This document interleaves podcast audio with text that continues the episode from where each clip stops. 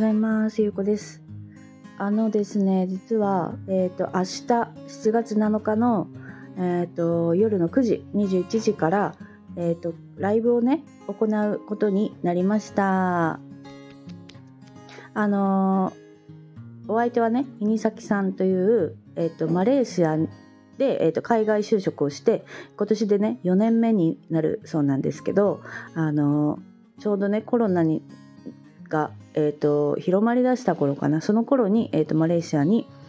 引っ越しをしてそこからね今4年 ,4 年目のね生活が始まるっていうそんなお方とねあのその海外の生活のこととか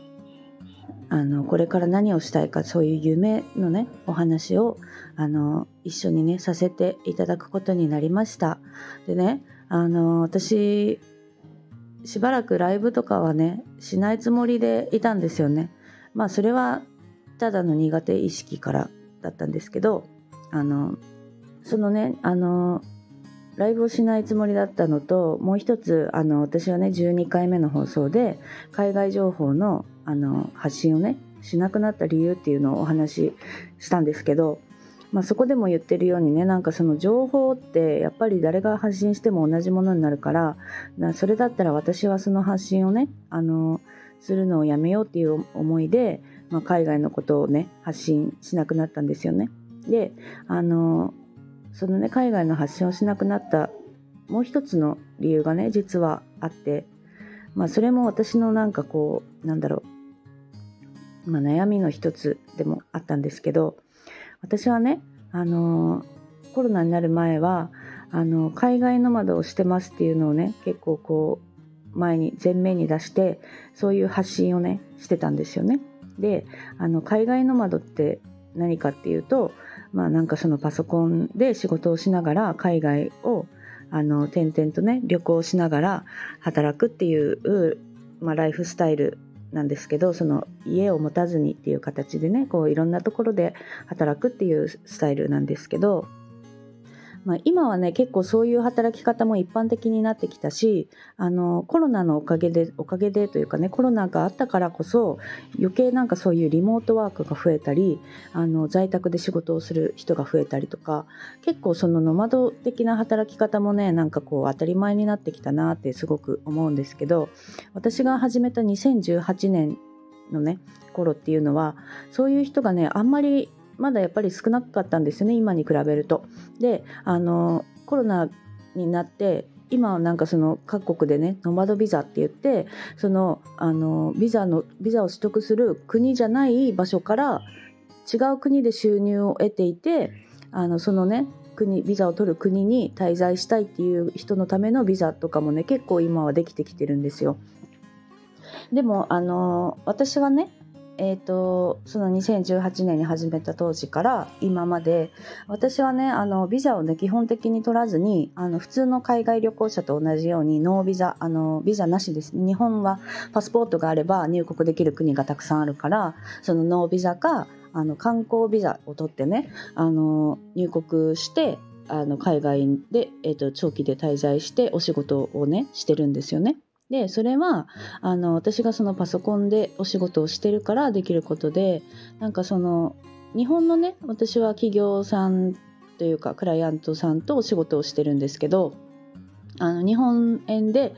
あの報酬をいただいて日本の口座に入ってくるんですね、まあ、だから、えーと、海外にいるけど海外で仕事をしてる海外で働いてるわけじゃないいんですよ。その海外で働いてるっていうのは、えー、と海外でお仕事をしてその現地の通貨でお金をもらうっていうことですよね。まあ、それをしてないから、まあ、私はその海外に入国する時にあの目的なんですかってそのあの観光ですみたいなのがあるじゃないですかやり取りが。もうまさにそれで私はその観光ですって言って入ってでそのパソコンでお仕事をねしてるっていう感じなんですよね。まあ、そのそれ自体はあの全然その違法なことをねしてるわけじゃないので別にそのいいんですよ。そういうことをしてしてもねいいと思うんですよね。そうやってあの観光だから、まあ、その観光したりもするし。でそれがね私はそのなんだろう。あの海外いろんなところに行きたいからそうやってやってたのもあるし私はねいつか海外に移住したいなっていう気持ちがあってそのねどこに住むかをの下見みたいな感じの意識もねあったんですよ。であの海外でねこう仕事をするってすごく大変なことだと思うんですよ。私はねやったことないけどあの一度ワーホリをしたことがあってその時にやっぱり現地でこう働いたり家を探したりとかっていう経験をしたことがあるからなんかまあそれはねたった1年のビザだけどなんかそれを実際にねビザを取るところからまず大変だと思うしその調べた時にね見てあの就職の就労ビザだとやっぱりそうやって会社に取ってもらわないといけないからあのまず会社ににあの入社するっていうのが先なんですよね。住む住むことよりも。だからそこでまずハードルが上がるしであの現地の言葉をねあの取得する必要もあるだろうしであのやっぱりそれを乗り越えてきた人たちがそうやってね現地でビザを取って移住をしてるからなんか私た私はねその方たちをすごくこう尊敬してるんですよ。なんか本当にすごいあのまあ、実際にそういうお友達もいるしツイッターとかで見てる人ってやっぱりすごく語学語学をね一日何時間も勉強してなんかそういうそのためにすごく準備をしてやっと移住してでそこから何年も住んでるっていう人がたくさんたくさんいるんですよ。なんか私はそれそれがすごく素敵だなと思うしなんかそのやっぱりあの私はね長期で滞在はしてるけどそれをしてないでただ観光客として入ってるからやっぱりなんかそこに対して私はすごく劣等感があったんですよね。なんかその私は頑張ってないみたいな。なんかまあもちろんこの生活をやりたくてしてるしそれをするためにこうやってパソコンで仕事ができるようにっていうところではねなんかこう努力はまあしてはきたけどなんかそこにその私はねそうやってビザを取ってないっていうことに対してすごくなんかこう劣等感を感じてきたんですよ今まで。でしかもなんかそうやって私はそこのその大変なステップっていうのをやってないからこそあの私はねあの住んでますとかあの海外にこの在住ですとかなんかプチ移住とかねなんかそういう言葉を私は使わないようにしてたんですよね。でなんかそのやっぱりいつかそうやってあの海外にね移住したいなっていう気持ちがやっぱりあるからこそなんかそこを私はすごくすごくこだわってねなんか住んでますって言わないようにしてたんですよ。なんかその中にはねやっぱりいるんですよね。そのこういうノマド的な働き方をしててあの移住してますって言ってる方とかね。そのなんかその法律上のなんかそのビザがないとその住んでるって言えないなっていうなんか私のね変なこだわりっていうかなんかやっぱりその努力してきたこのステップが違うからなんかそこは私はねなんかこう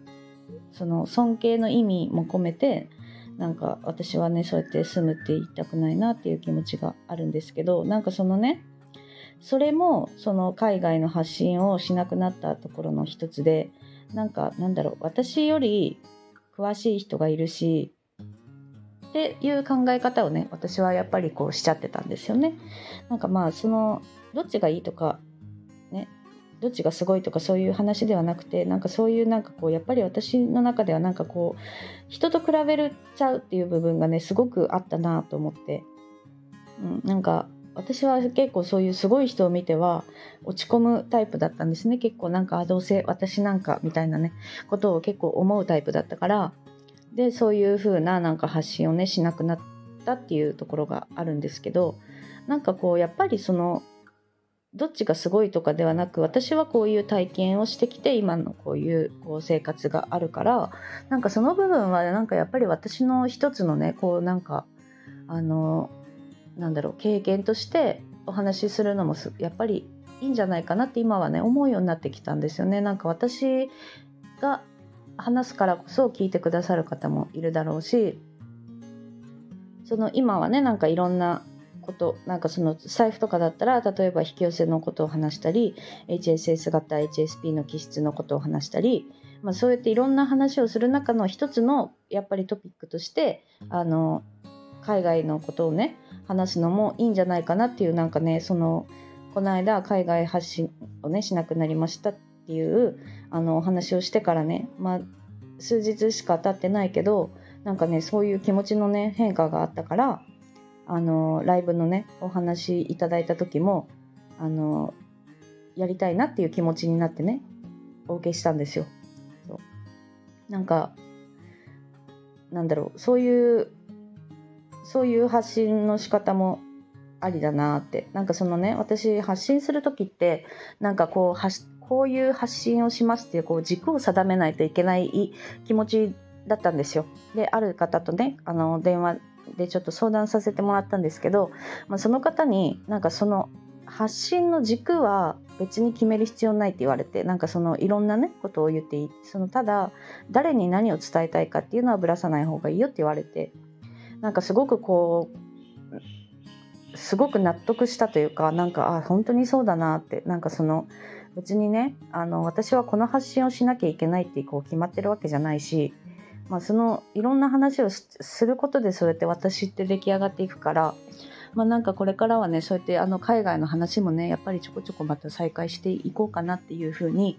思ってますなんか今日はねあのそのライブのお知らせと、まあ、そういう私のね気持ちの変化その海外であの働くっていうことについてのねちょっと気持ちの変化と、まあ、私は昔こんな劣等感があったよっていうねあのお話をしました。はい、今日も聞いていただいてありがとうございます。